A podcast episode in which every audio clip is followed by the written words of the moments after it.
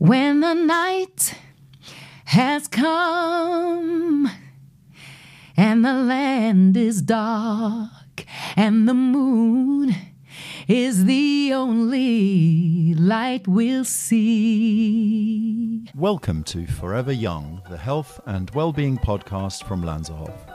My name is Mario Pedazoli, and in every episode, join me in conversation with a variety of health experts and special guests as we explore what it means to live well.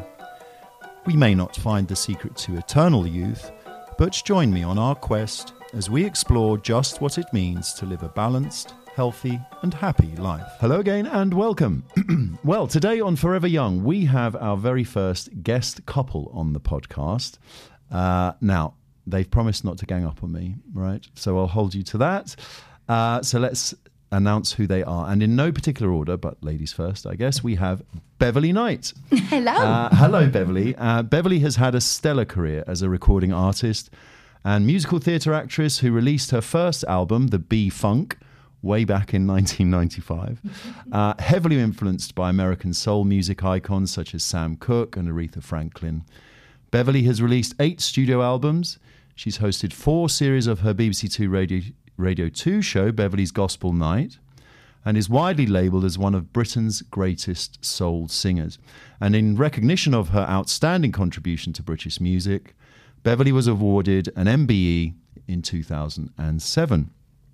And behaving himself, we also have Beverly's partner, James O'Keefe. James, welcome. Thank you. Beverly and James. There's none of that accolade for me, I'm afraid. Well, but then a different type of accolade, James, for you. Beverly and James met through work on a TV set where James was working at the time as a production technician. And the couple were married back in 2012. James has his own podcast, The Plus Ones, which we will hear a lot about later, based on what life is like for the non-famous other halves of celebrities, which I do highly recommend. It's a great listen. And more recently, James is also the founder of The Unguarded Warrior, which is a retreat and safe space for men to open up on their vulnerabilities, mental health issues, and providing a support network to help achieve inner calm and peace. Oh, I like that. Did you like that? Yeah, mate. I write that down. Well, you'll hear it later. Put it on your website. So look, one thing's for sure, we've really got quite a bit to talk about today. So welcome to the show, you two. Thank you. Thanks so much. This is a real treat and an honour. So It is. It's nice that we're together as well. Yeah. Yes. We want to be together. Well, yes, lovebirds. Yeah. We love having you here at Lanserhof at the Arts Club. Thank you. And I know you're a bit of a dynamic duo, but we want to understand today a little bit more how you motivate each other to live a healthy and happy life together. And actually, with beating that in mind, usually, isn't it? Bev hits me with a stick usually now. Of course, he's joking. He is joking, yes. But fresh from your vitamin infusions. Yes. Yeah, exactly, upstairs. Tell us why you have those and how you're both feeling today. Well, we both have very, very busy lifestyles, and mine at the moment with a theatre show is physically demanding as well as, mentally challenging, remembering lines and where you're supposed to be and things. And James is the same, not so much the theatre world, but, physically your life is... You don't want me in the theatre. No, we don't want you in the theatre. I'm a massive show-off, but yeah. But his life is also as physically and as mentally demanding as mine, just in a different way. So the vitamin infusions just kind of help you to build back the energy and any deficiencies that you may lose during the course of any day just by working long hours. And the fact that, we don't get the nutrients we need, no matter what diet you eat and no matter what supplements you take, we're all deficient in different things. So, it's good to have a little top up and see how your body reacts to it. So, I think it's... always a good thing to have done. Obviously, if you can afford it, if you can, if you have the wherewithal to get it done, I think is a very strong thing to get done. Yeah. It's absolutely worthwhile. I mean, the way I feel right now is the only way I can describe it is zingy. Zingy. I like that word. Okay. I like that. Well, look, I think we'll we'll probably need to separate and talk to you individually about your respective careers. But one more question that I have for both of you, seeing as you're feeling zingy, Beverly and James, is you both look incredibly well. You know, our listeners can't see that, but I can vouch for that. You both look incredibly well. We did pay you £20. I'm cheap. Yeah, I know. Not bad. What are your secrets? And what is a tip, other than vitamin infusions, but what does a typical healthy week look like for you? Oh, gosh. Don't know if people are ready for my one. James, you go first, because yours is detailed and long. I'm quite... how can we put it? I'm quite full on, aren't I? In every aspect of my life. I'm quite... my background was coming from a life of not good things back in the day, drink, drugs, just violence, just silly stuff when I was young. So I've been on a health journey for 20 years now, trying to discover different modalities to help my mental health and wellness. And I think coming from that, you have sometimes to replace negative, things that you have in your life, you need to replace them with positives. So I go full on into a lot of stuff. So I've gone full into my health. I was a professional MMA fighter. So some of the stuff I do still to keep fit and healthy and well is a bit extreme still. Like, we've got a chest freezer in our back garden that I fill with water, and I get in there every day.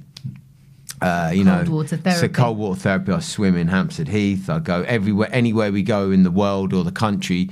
I'm like, right, where's there a lake? We have to go. I have to go and find something to swim in, or whether it's, I'm putting myself on retreats and do, all sorts of different things. But I've got, a movement workout that I do in the morning. I do my meditation, my breathing, and then diet as well, obviously, and supplements. I've got quite a big supplement regime.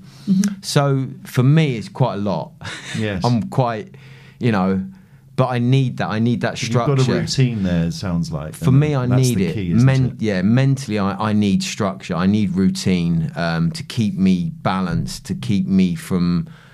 how I feel going back to how I was, and that's not a good part of my life. So, but Bev, you're, and Beverly's kind of been cajoled into some of them things. Yeah, I mean, the fitness side has always training, been, a big part of my adult life. Yes. Certainly since my career started.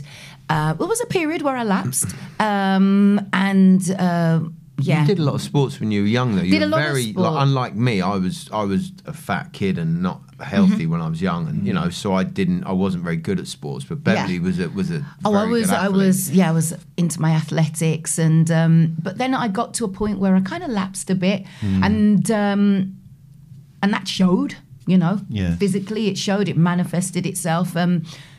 Got back on the trail to fitness and never looked back. So there is training, looking after myself with diet, as James was saying, really important to me.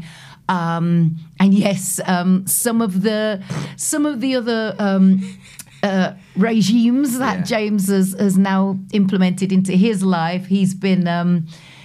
Persuading me. Are you talking about the cold water therapy? It's called nagging, people. Yeah, basically. And they say, look, people say that nagging doesn't work. Well, I'm actually an advocate. It does work, okay? So just nag and get stuff done. No. James is always telling me about the cold water therapy, and I did try it, and I admit it really does. It really does. Okay, but what's going on at the moment, Beverly? Yeah, at the moment it's hard. I'm finding it hard. I really Let's am. Talk about that, shall we, Beverly? Let's have a counselling session. So, well, look, the next step in your Lanserhof at the Arts Club experience, therefore, has to be cryotherapy. So when you're next here, we'll arrange that. Thank you, mate. Yeah, yeah. That'd be amazing. Thank you. So that's dry cold as opposed to wet cold. It might be more manageable for you.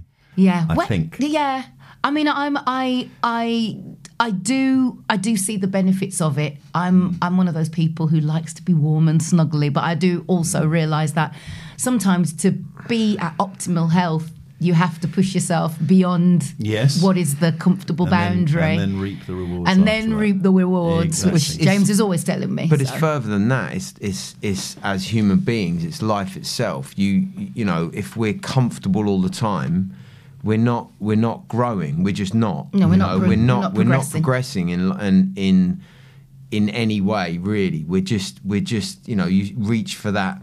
It's like anything. You reach for the donut. You reach for the thing. Your brain is always telling you, well, that's the easy option, so you take it. So if you do that all the time, your brain is learning to take the easy option. If you can put yourself out of your comfort zone with cold water, with even standing outside with a pair of shorts on in the winter for 5 minutes, you know, on the grass, grounding and just getting some, because we're insulated all the time by clothes and you know, everything else. So I think it's important to just sometimes get back to nature and just get back to connecting, and that's a big part of what I'm doing. And that sense of well-being afterwards is significant, isn't it? You know, the endorphins that are released. For cold water especially. For me, the biggest reason why I do it is mental health. For me, it's the mental health aspect, getting my vagus nerve into cold water, the back of your head, which apparently wakes up your reptilian brain, and etc. That is apparently key for, you know, mental health, mental awareness, and emotional health. You know, I think that's not talked about enough as well. But you both obviously talk with great passion about this, and that's perfect for us here, to, you know, in a health and well-being podcast, of course. But maybe now we can talk about you know, as individuals as well, because Beverly, you know, you've had an extraordinary career, and James, I know you'll agree. We'll start with Beverly first, 100%. Ladies first. And your longevity in such a fickle industry actually is so impressive. I mean, we said at the top of the show, you released your first album, B-Funk, back in 1995. That's right, yeah. Which I said earlier, I listened to last night. And it does stand the test of time. It really does. Thank you. Did you think back then that your journey would lead to you being, well, awarded an MBE and 26 years later being critically acclaimed in the West End? I had no real kind of game plan beyond I'm going to sing and write songs until there's no more me to sing and write songs. I'm so grateful that I have this career that has stood the test of time, and that's down to the support of fans who have, you know, been there from the beginning, and then others who have joined along the journey. And fortunately for me, it's crossed over different generations. You know, I'm Gen X, and I got the millennials to come on board, which has been wonderful, and now even some Gen Zers. I'm really fortunate in that the way my career has gone has meant that people have been able to kind of pick up an element of what I do along the way, and then deep dive and find other things and other elements of my career to enjoy. So for me, I still look at my career now and think, how? Wow. I've put in a lot of work. There's been a hell of a lot of work and a lot of dedication. I absolutely am focused on my career, but also it's not just raw talent and, you know, the tenacity. You can have both of those things, but you need to be making great decisions as well. And working hard. And you've got to. You've got to have those things. And the decisions that I've made along the way, you know, and latterly, some really big decisions, you know, changing management and so forth, has put me in good stead for the next decade along. And the career has just kind of blossomed from that point. So it's really important. But that's also about not only, because everyone bleats on about working hard, and it's not enough. Like, we all know people who work like maniacs and still can't feed their families. So you have to work smart. You have to find a balance between making, as Beverly said, making really clear decisions and being focused on certain things. And sometimes you can only make clear, concise decisions when you're mentally in a good place. So you have to find some kind of balance in your life to then be able to make good decisions.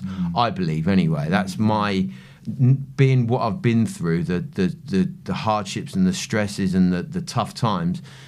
The times I've made the worst decisions are I've been under duress and stress. Absolutely right. You know, absolutely. So I think that's, people don't talk about that enough, that you have to be in a good mental place to make the right decisions. To think strategically, clearly. Exactly. And if you're stressed about money or your family or there's problems or whatever's going on, you're not coming from a place of abundance. You're coming from a place of scarcity and being frightened and you know. So I think that's another big thing. And Beverly's been really good with that. She's always found a way to be balanced, I think, you know.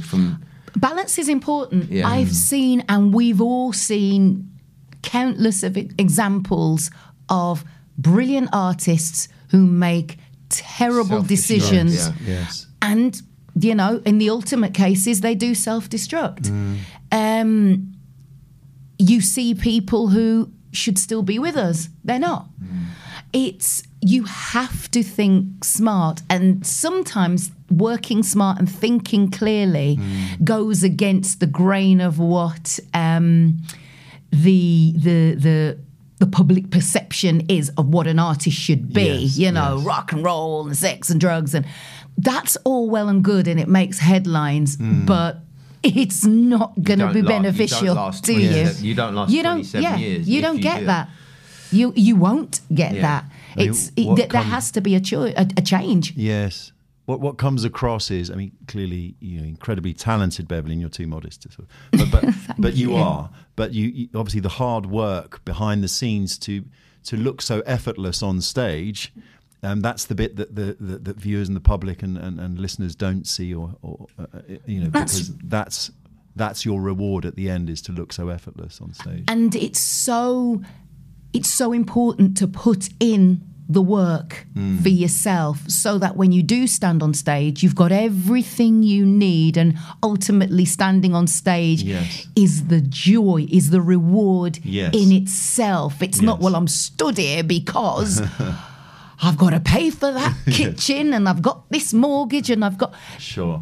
The reward is standing on the stage and having that amazing two-way connection with an audience. They go home elated, you go home elated, and there is nothing else that feels more joyous. And that must be an extraordinary feeling. It really is. It's so... edifying to know that what you do is uplifting other people as well as yourself.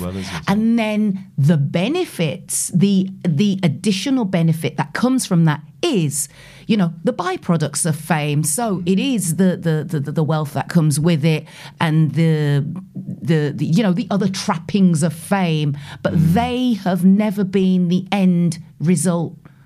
For me, they've always been just that, a byproduct. What I always wanted was a career and a legacy. Well, that's it. Yes, which clearly you are creating along the way of your career. But let's talk about little girl Beverly. You know, were you always the singer, the show-off? Tell us about that. I'll tell you that. I've seen videos of Bev, like family videos, and she's just loud, like rah, rah, rah, rah, rah, like that. I was. And she's a lot different now, because I think she was quite combative when she was young, very outspoken, and and obviously I'm talking for you, but from my point of view, what I saw... when I met her, she was completely different. So it was, because I'm quite full on as well, aren't I? Yeah. And it's like, if we'd have both been like that, I think it would have been tricky. Yeah, it would have been a clash. You're the more chilled one, aren't you? Yeah, you're the more laid back one. As a child, I was, as James was saying, I was definitely a show off. I was very precocious in terms of performance. And the stage and microphones and the public held no fear for me. I was happy to perform in front of anyone, and still doesn't. Mm-hmm. And that's never changed. I was that kid who, if mum and dad had friends coming round, they'd wheel me out to either sing or do my impressions or something. Because I just loved to perform. You did impressions as well. Oh yeah, come on. She's really good. She's got really good voice. She can do loads of different voices. Give us one impression. What ones do you do? Okay, who's this? Who's this? Right, you done me wrong. Your time is up. You took a sip from the devil's cup. That's easy. You got to do one, just a spoken one now. A spoken one? Yeah. I can't remember. Yeah, you can. Put a voice on. Do a voice of someone. Oh, I can't think. That was brilliant, by the way. That was really good. I love you, Heather. Heather knows I love her. I can't think now. Right, no, we'll come back to that. We'll come back to that. She's very good, though. She's got good, good voices you can do, Okay, so you were the precocious five-year-old that was forever showing off. When the conversation dried up. They'd wheel you out. Your parents would wheel you out to entertain everybody. That was me. I mean, I was already doing school productions from infant school all the way through. Mm. Every opportunity I had to perform, I'd take it. Whether that would be in church or whether it would be in the extracurricular activities at school. Mm. Church was great because church was a real kind of training ground. Mm. And in the tradition of many, many soul artists, that's where I got my start. Yes. And people are pretty brutal. If you're not bringing it vocally, that church will be quiet. If you are, they erupt. So I knew I was on the right path because every time I sang, they erupted. So I continued like that all the way through my life, and those are the things that are the constants. Those are the building blocks that I have used onto which I have then built a career of performance, of writing songs, and now latterly with a musical theatre career. But I tell you, just to caveat something, what people don't see. You know, you talk about hard work and talent and all of that, but what people don't see is how much Bev appreciates everything and how much she takes and values what she's doing. Like some people take for granted what they do. Bev doesn't, and I think that's one of the biggest things that you've got, like, the takeaways that any young person wanting to do this kind of career can take away. Bev is the same person, bubbly and lovely, kind to people, from the second she gets up to the second she goes to sleep. The taxi driver, the person bringing her to, whatever it is, she's the same to everyone. Mm. And everyone wants to work with her. Everyone wants to, is happy because she brings everyone together. And that's, I think, sometimes the biggest key in life is, even if you work in Tesco's, to be the best you can be, at whatever you do, you will add value to anything you do, and everyone will gravitate to you for that. And I believe that's one of Bev's biggest strengths, is that, rather than the talent and the hard work and blah, blah, blah, is that. Mm. That's what I think anyway. Wow. How lovely to hear your husband say that about you, Beverly, huh? It really is. Yes. It really is. It's but it's something that people don't talk. Some things everyone goes on about, hard work and talent, blah blah blah. But no one, I don't hear people really digging into that. And this is a health and wellness podcast, and you know, we need to talk about mental health, and we need to talk about things like that that keep, you know, that keep Beverly on that even keel, you know, that, because that's a big thing, isn't it? Just picking up from that, I am well aware that to have music in my life and to be able to sing the way I sing is a gift that landed in my lap at birth. I could have parked it and just sung on the weekends or whatever, or I could have abused it, which I think is 10,000 times worse. To have that kind of a gift and then to squander it. For me, every day of my life, I wake up thinking, I have this ability whereby any song I either create or hear, I can then go out and replicate. And I know that puts me in a small percentile of the global population. Yes. And I'm really grateful for it. Yes, you clearly don't take it for granted. And no, and I do everything to protect it. Yes. And to nurture it. What's been a career highlight for you, if you had to pick one out? Obviously. Mario, how dare you, Mario? I'm offended. I just asked you and asked, Mario. No, aside from meeting James. A career. Yeah, all right. My career highlight. Well, I have been a Prince fan since I was tiny. I mean, you know, anybody who knows anything about me knows that I've just... absolutely my number one idol in life, in life and music, is Prince. And she even stowed away once to go and see him in concert. Yes, I did. Sorry, Mum. Yeah, I did. Snuck off, didn't tell Mum. Yeah. Oh, God. Which was big. Which was a big deal. Like Bev to do that, you know. But anyway. But the fact that I not only got to support him when he did his record-breaking run at the O2 in 2007, the 31-21 tour, but then the following spring he flew me to LA. Didn't tell me why, but he flew me to LA and just said, you know, I want you here. It was the Oscars weekend.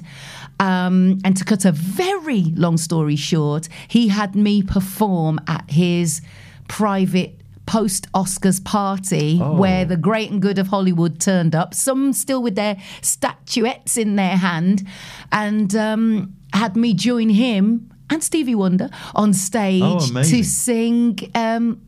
you know, to entertain. Getting goosebumps, Hollywood's, Beverly, listening to that. I know, Hollywood's A-list. And I look at that. I know it happened. You know, I've got a recording of, well, it's on Spotify. Was it the year after, the 21 Nights thing? Yeah, because that happened in September of 2007. And then the February of 2008, that was when I went off to LA. We just got together. We got together. When Bev did the 21 Nights thing with him, 3 months after we met, I was side of stage chatting to Prince, watching my now girlfriend on stage. I was just like, this is weird. My sister, massive Prince fan, in the audience. My brother was there. And I was just like, okay, this is odd. It's how it's going to be. This isn't a typical day. Yeah, it was pretty special. It was the most surreal and special thing that's ever happened to me in my career. And it's funny because people often will think it's an accolade that might be a career highlight, you know, and winning awards or things like that. But... And they're wonderful and I appreciate them. But when it is experiences, always. When your absolute idol invites you to sing with them on stage, there's no award. There is no greater accolade than that. And especially that will Prince. Stay. Especially Prince. Especially Prince, because he doesn't just get your average person to come and sing with him. No. He doesn't. I never got the call up. Right. And you know, he doesn't, you know, there's only a few people in the world that Prince would have called, and you know, and that that's special. It floored me. It still hurts you, doesn't it? It's gone. Yeah, I know. Yes, I know. It's tough. It's a tough loss. It is. To your point earlier, you know, sadly he's no longer with us. Yeah. Exactly. Yes. Exactly. And that again, health and you know, is that health issues. You know, that was being given prescribed painkillers, and that's that American kind of way that they do is they you know, injections and operations like at the drop of a hat. There was another way for Prince. My big thing is there's always another way, you know, and I think there is. We need to look at that in this community, and we need to say there is other ways to heal ourselves, you know. Yeah, I think it's quite right. Yeah. Well, let's fast forward to today and The Drifters' Girl at the Garrick Theatre. It has opened to absolutely rave reviews. Yes, I'm thrilled. And so maybe in your own words, Beverly, give us a synopsis of the show, the story and the themes covered, and your role as well. So the show is called The Drifters' Girl, which is a reference to a line in the show that former drifter Rudy Lewis says to the character who I play, Faye Treadwell, when describing her. Now, what he means is, you're the lady who manages the drifters, and so the whole show is about Faye Treadwell and how she took this well-respected group that were doing okay in the US, and then as music change started to wane a bit, how she gave them a new lease of life and subsequently turned them into global superstars by relocating them to England. All true. And in so doing, she did something which, frankly, no other woman had done. There was no other female music manager. And certainly, it was a first to be an African-American woman doing that in a time where women were demonstrably second-class citizens and black people were barely had their human rights covered in the US in a place where, you know, segregation was enforced by the law. So she was formidable, strident, trailblazing, spiky. She had to be, but she was resilient, and she did it all to create a legacy, not only for the drifters, but something to give her daughter, Tina Treadwell, so that she didn't have to ever rely on anybody in life. She could have her own career and make her own way and her own money. It's an incredible story. Of course, it's backed up by the music of the Drifters, which just makes it a joy. Yes. And it's really funny. All of that sounds very weighty and serious, but it's actually a really funny show, funnier than we thought. There's a lot of great one-liners in there. Yeah, but a lot of that is down to the actors, the lads. The four lads. Adam, Tosh, Taryn and Matt star as the four drifters, but also as all the drifters. So they're doing multiple role-playing. They are basically every other character on stage, whereas I just stay playing Faye Treadwell. They play everyone else, from a waitress. Unbelievably. Well. They are like, if anyone needs to see it, just a really amazing... It's a masterclass of... Fun. But weighty... Like the performances as well, the singing and the dancing and the acting from all of them are unbelievable. I know I'm biased because my wife, but you know, I don't. You're allowed to be, and it's obviously dealing with very serious themes, but it's a joy at the end of all of that. Absolutely. It really is. I mean, you know, she went through some trials, as you can imagine. And it was circumstance that led her to be the manager of the Drifts. Did her husband passed away, is that right? That's right. Yes. George Treadwell was the original manager of the Drifters and other acts, including Billie Holiday, Sarah Vaughan, Nat King Cole. He was a well-established manager, and then he died. Lung cancer, apparently 1967. Apparently he's a story in his own right. So we've spent a lot of the time with the family and friends and stuff, and just researching his story is no joke as well. That's right. You know, but they're just a fascinating power couple. Yeah. Yes. And when George Treadwell died in 1967, she stepped up. She said, right, amazing. Well, I'm going to manage the group, whereas perhaps other people in the same situation would have sought out a new manager or handed over the reins to someone else. She did it. Yeah, the fight for the lawsuit she was going, you know, the fight she had to go through. People tried to take the Drifters away from her because she was a woman, and they thought it was going to be easy to do so. She sounds a formidable woman. She was a force. You should see her daughter. She's perfect casting, then. Yeah. Thank you. But her daughter is amazing. Her daughter's a force. Oh, really? We learned a lot about Faye. So we're friends with her, and my God, she is a power woman. She's an absolute force. Beautiful woman, but just so strong. Yeah. Yeah. The apple did not fall far from the tree. Beverly, maybe a loaded question, but of course it deals with the themes of racism, sexism. Yeah.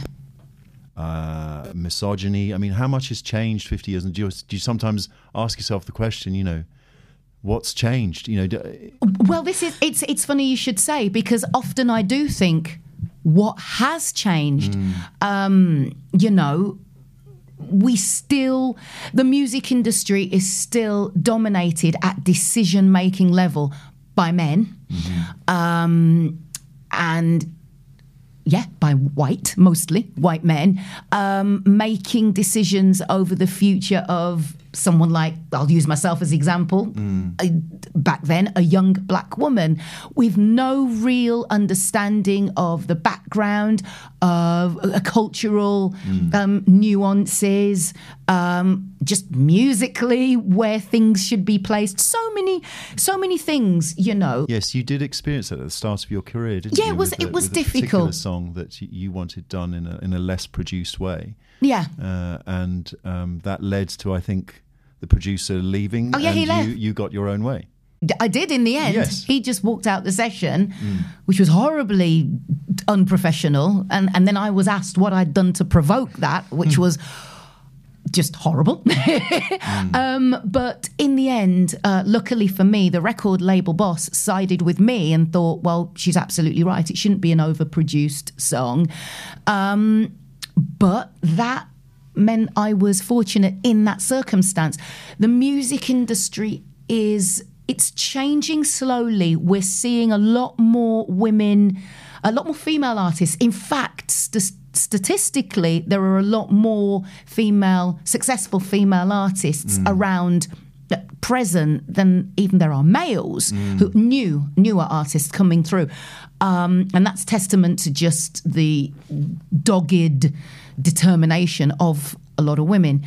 But as I say, decision-making level, the executive board and upwards, still male-dominated. But the thing that I've seen that Beverly did, that she fought through, was to make decisions, even if it didn't really further her career. She could have taken the easy. Again, it's like the easy option sometimes. You take the, you know, apple, but you know, I mean, you take the biscuit over the apple. You know what I mean? But you take the easy option because it's easy. It doesn't mean it's good or it's going to work in the long run. I think that's what given Beverly her longevity in her career is not taking the easy decision sometimes. It's actually a sad indictment on the industry and society that you have to be that formidable woman to overcome those barriers, whereas maybe for many, many others, it's the easiest thing in the world, whereas you have to fight. It is always still fighting. She's still, it still feels like a fight. It's still... you know, trying to win hearts and minds by any means necessary. And in my, me being me, it's usually with charm. But I'm aware that the journey to success for me has always been quite a steep uphill gradient. But while it's been incremental, it's been fabulous, because everything that I've decided in my career, I can stand by. I've never felt as though I've been pushed down a cul-de-sac musically that I didn't want to go down, and as a result have had to spend years fighting to reverse out of it. That's not happened to me. But what it's meant is it's been a longer journey to success. And I assume you look back with, therefore, with great pride on everything you've produced. Absolutely. Some of which you've had to fight for, but it's all your work. That's right. Your body of work. I'd prefer that to the other way, to any other way, really. Yes. Yeah. Well, let's bring it back to, your health as well. Mm-hmm. You've been very open in the past in discussing a health scare that you had years ago. And if you could share a little bit about that. The reason I'm asking as well is I know doctors said back then that if you hadn't have been as fit as you were, it may have been a different outcome. Yes. So if you'd like to share that, that'd be wonderful. I discovered that I had uterine fibroids. I was in Toronto, starring in the musical The Bodyguard. I knew I had this protrusion in, the lower right side of my abdomen.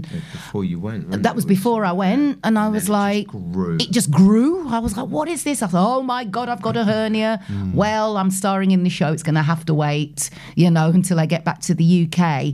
But something in the back of my mind was really concerning me. So I went to the hospital with the company manager. And the first thing, the show was amazing. They really looked after me. They were fantastic. The first thing they did was take my blood pressure, which is, straightforward, or so I thought. It was through the stratosphere. So that meant I had to stay in. Was it like 250? 50 over something crazy. 100. The diastolic was 100 and something, and the systolic was 200. So I mean, 120 over 8, and it was like 250 over 1. It was insane, and they just couldn't understand why I hadn't had a stroke. While I was still standing up and still performing and still on stage night, they took me in, they did an ultrasound, they said you've got huge uterine fibroids, you need to get them out. What I hadn't realised is the reason my blood pressure had gone through the roof is because my urethra was being squeezed by the size of these fibroids, which was telling my kidney that my blood pressure was low when it wasn't, which meant the kidney sent the message to the brain, to the heart, work harder. Of course, the blood pressure goes up. It was just luck that I was okay. And of course, the fact that I was very fit, very strong, very healthy, really had looked after myself. Until you were given blood pressure pills and then you passed out. And then I was given tablets to control the symptoms, which made me ill. But previously, you literally passed out. It was awful. So, I was on the phone to you at the time. That was awful. Yeah. I won't go there. The long story short version is that I just wanted to finish. I didn't have long to go in The Bodyguard, so I thought, I just got to get through these 5 weeks. Let me finish this up, come home and deal with everything then. I didn't want anything happening to me, while I was in Canada. And basically, I had to have a total abdominal hysterectomy. Still have my ovaries, but I had that done when I got back, June of 2017. And then you had Dr. O'Keefe looking after me. And then I had Dr. O'Keefe looking after me, getting me back to wellness. My uterus was so misshapen, there was no way I was going to be able to keep it. So it was tough. Well, it was tough. But fitness, diet, health, support of James to get me through it. I had the operation and I was back inside of 7 weeks, I was back to being able to sprint along the beach. Had, beach recovery.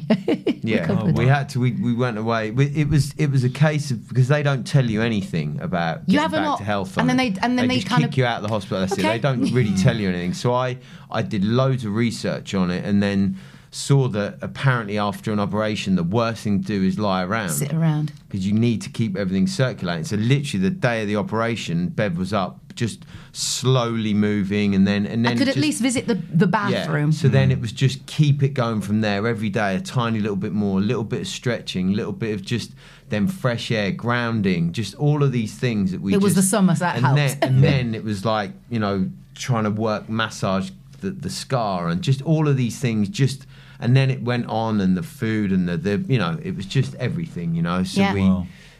we worked through it together, didn't we? Yeah. Yeah. Yeah, it was horrible. Yeah. Well, thank you for sharing that. Yeah, look how well and vibrant you are today, and it's a testament to your health and well-being that led you to recover so well. Absolutely. So absolutely. I'm before we turn to James, I'm going to be a bit cheeky, Beverly. Go on. So we've heard so much about the Drifters' Girl. Give us a blast from one of the many great songs that we hear. Come on. All right. Well, I don't sing this song. This is sung by Ben E. King, who. Not many people realised was a drifter. That's how he started. Yes. That's where his solo career came from. So this is, you will hear this on the night. Again, not sung by me, but it's one of the standout tracks. When the night has come and the land is dark and the moon is the only light we'll see. No, I won't be afraid.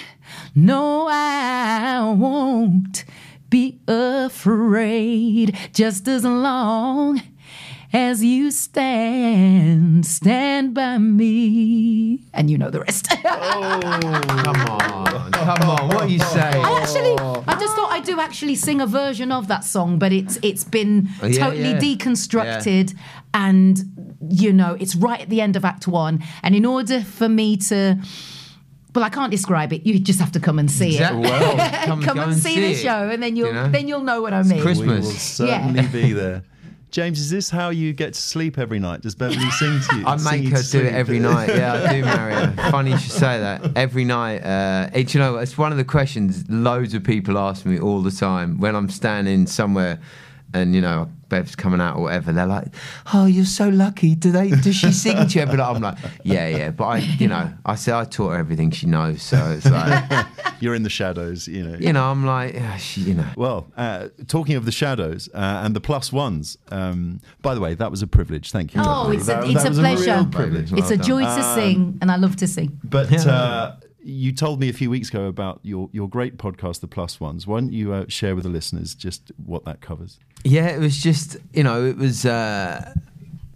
I've always got another thought pattern or something, you know, there's always like a double-edged sword of everything. So I wanted to do a podcast, and it just came one day. It's actually a friend of mine came, was talking about it. A friend I met years ago we called each other the Plus Ones. Mm-hmm. She was married to Tom Cochran, a massive singer in America, in Canada.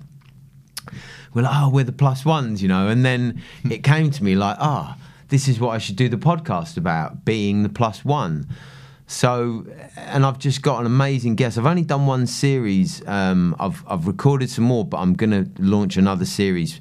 But as you well know with podcasts, you need to do them every week, you know, to keep that momentum going. So I will be doing it again. But yeah, it's basically interviewing other people that have partners in the public eye, or they're actually, so both of them sometimes are, you know, in the public eye. Mm. And it's interesting to get a different dynamic from each of them. Mm. So I've actually had, in the new series, I've had two guys that are together, and I'm not going to tell people who it is yet because I want you to listen. Anyway, and they both tell me the different stories. One's becoming more successful, like in front of the camera, the other one's more behind now, so it's a really interesting dynamic. Mm-hmm. and the mental health aspect of it as well, particularly the men. I want to find out, how does it work with your ego? How does it, you know, because men typically have big egos, so, you know, it's like, how does that work with your ego? How can you let that, you know, your partner deem more successful than you? So that was the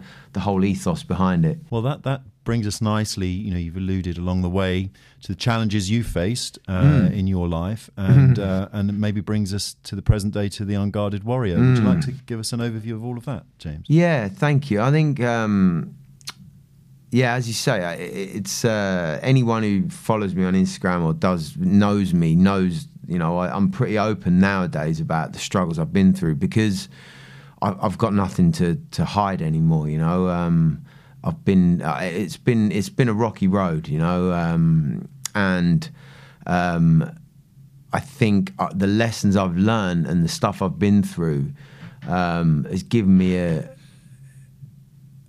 view on life that maybe not everyone has had, you know. So I feel like now I'm at a point, if I don't try and help men, because I feel like I've got a real affinity with them. I was brought up, you know, single parent, my sister and my mum, you know, so I had a brother as well, but so I spent, you know, women are a big part of my life, but I feel like men, if we can fix us, we can kind of make a bigger change, you know what I mean, in the grand scheme of things. I think we're a lot of the issue, because I was a nightmare. So I feel like I need to help men, and if I can help them not go through what I've been through mentally as well as physically, then I feel like I've done something decent in life, and that is genuinely now is my 100% mission, is to try and help men become mentally and physically better than better versions of themselves. Yeah, and be okay to be vulnerable as well. I want us men to just be that's okay. Yeah, you know, it's okay to you know, you don't have to go out and drink 7 pints with your mate, you know, to have a conversation, to get deep, you know, you can just talk. We don't have to do it, chaps, you know, and that's what I want to... Go on, babe. I was just going to interject by saying, you know, we look at the statistics behind, on one hand, male violence, and then on the other hand, self-inflicted violence, male suicide, and we see those numbers going up and up, and a lot of it seems to me... It's awful. A lot of it, to me, is that as a society... we have not typically encouraged men to be, to express vulnerability, you know, to... Precisely the opposite, in fact. Absolutely the opposite. We're conditioned to just... And I was the same. Yeah. I used to say to people, man up, you know, come on, man up, you know. It was like, I was that alpha kind of, you know, I was a pro MMA fighter. I was a drug dealer. I was a drug, you know, it was like... That, you know, I used to womanize her. It was terrible, you know, in every way. I was not a good human being. But there was always something else in there that was just trying to get out. But I you know, I had terrible role models when I was young. My dad died, drank himself to death. You know, all of these things, I had awful role models. So I never felt, I didn't know how to act. And that's what I want to try and help people, to show them by how I act. This, you can be a man, you can be tough still, you can have banter with your friends and joke around like I do still, and you don't have to be all woo-woo and, like, you know, wear like bandanas and like, you know, you don't have to do it. You can still be a blokey bloke, but you don't have to be an idiot. And there's no shame in expressing how you feel. Right. Yeah, and there's no shame in telling someone you love them, another man, or, you know, being like, you know, to another, not being combative towards another man. Yes. I always was. I've let that go. If I go in a room now, I don't feel that ego kicking off anymore. I go in with love, and whereas before I would judge, I'd see a guy coming in, I'd be like, oh, who's he? Is he better than me? Is he taller than me? Is he better looking than me? Is he this? Is he richer? Yes, is he black? Conditioned to be so competitive all the time. It's not healthy. It isn't healthy. It's good to win and stuff, but you have to bring other people with you and bring them up. Don't go be single-minded on everything, to the exclusion of everyone else. Yeah, yes. Bring fellow men, bring other men with you, and women, bring them up with you. Don't, you know, degrade them. Don't be down on them. Just let's bring each other up in life. That's a massive thing I want to bring out, an ego. Mm. I've had my ego cut so many times, and it's been the best thing that's ever happened to me. When I talk about like the things that have happened in my life, I'm proud of everything that's happened. I'm grateful for everything, because if it hadn't have happened that way, I wouldn't be able to be the man I am now and have learned all I have. And Bev's been a big part of that journey for me, teaching me how to be a decent human being, showing me the way to be more empathetic. And we were literally talking about it today. I've started doing loads of random things that just... And Bev's like, that's empathy. And I'm like, it's you, get out of my head, No. But I love that, and yes. I'm grateful for that. And I want to be that person that is that person, and don't get me wrong, I'm still a bloke. If someone tries to do something, I'm going to punch them in the face, there's no, like, it's not, and that's not like an aggressive thing. I'm not like this zen woo-woo, levitating person. I am still, but I've just found a way with certain things that I do and how I live now, and that's why I've created the Unguarded Warriors. And it's basically, to start with, it's going to be a retreat from the 17th to the 20th of December this year. Mm-hmm. It's before Christmas. It's a bold move, but I wanted to try and do some good before Christmas for men. Mm-hmm. Just to say that Christmas is often the time of year where societal issues, marital issues, financial issues, all collide together, and the results, as we know, we see it all the time, can be catastrophic. So something like this right before Christmas maybe will be the difference for someone out there of having the worst Christmas of their life, or perhaps the best, or at least the beginning of a journey to having the best Christmas of their life. It's the start of a journey. It's this first one's called presence. So it's about being present in the now before Christmas with your family, with your friends, with your loved ones. It's just about connecting with yourself, with other men, and with the earth. We're going to do some outdoor stuff. We're going to cold water therapy. We're going to do cold water therapy, meditation. We're going to do stuff like. We're going to talk. We've got a couple of we've got some amazing practitioners that are going to do workshops through just guiding through some issues that we've had in the past. Just working through that in a beautiful way. We're going to have sharing circles. We're also going to be chopping logs and having a fire pit and a barbecue and good food. I was going to say, you can have good food, aren't you? Like nutritionally balanced food. I mean, out in a beautiful farmhouse in Tunbridge Wells. So it's Well, look, there will be men listening to this podcast. You'll have piqued their interest, and for any of the themes that we've discussed today, including the Unguarded Warrior, please email lanserhof@theartsclub.co.uk. but also, James, do you want to plug do you have an email address or website? So just unguardedwarrior.com. that's it, unguardedwarrior.com. I'm James O'Keefe, NRG, on Instagram, and clearly you know who Beverly Knight is on Instagram. It's not hard. It's about helping people and giving a bit back before Christmas. We've got a couple of spaces that I'm giving out to men who financially aren't in a good place, but need help. So if there is anyone out and someone who's really struggling, who can't afford it, just get in touch with me or Mario, and I want to help, So, yeah. Okay. Well, look, is that the time already? Yeah. It's been so fantastic talking to you both. You're clearly best friends. And just having the chance to speak to you both has been a real privilege as well. So, thank you. Yeah, thank you, Beverly. Thank you, James. Very grateful. Very grateful. Thank you. You're friends of Lanzarote at the Arts Club, and always welcome here. Thank you so much. So kind. It's an amazing place. We love it. We'll see you again very soon. Thank you, brother. Take care. Right. Thank you. Bye bye.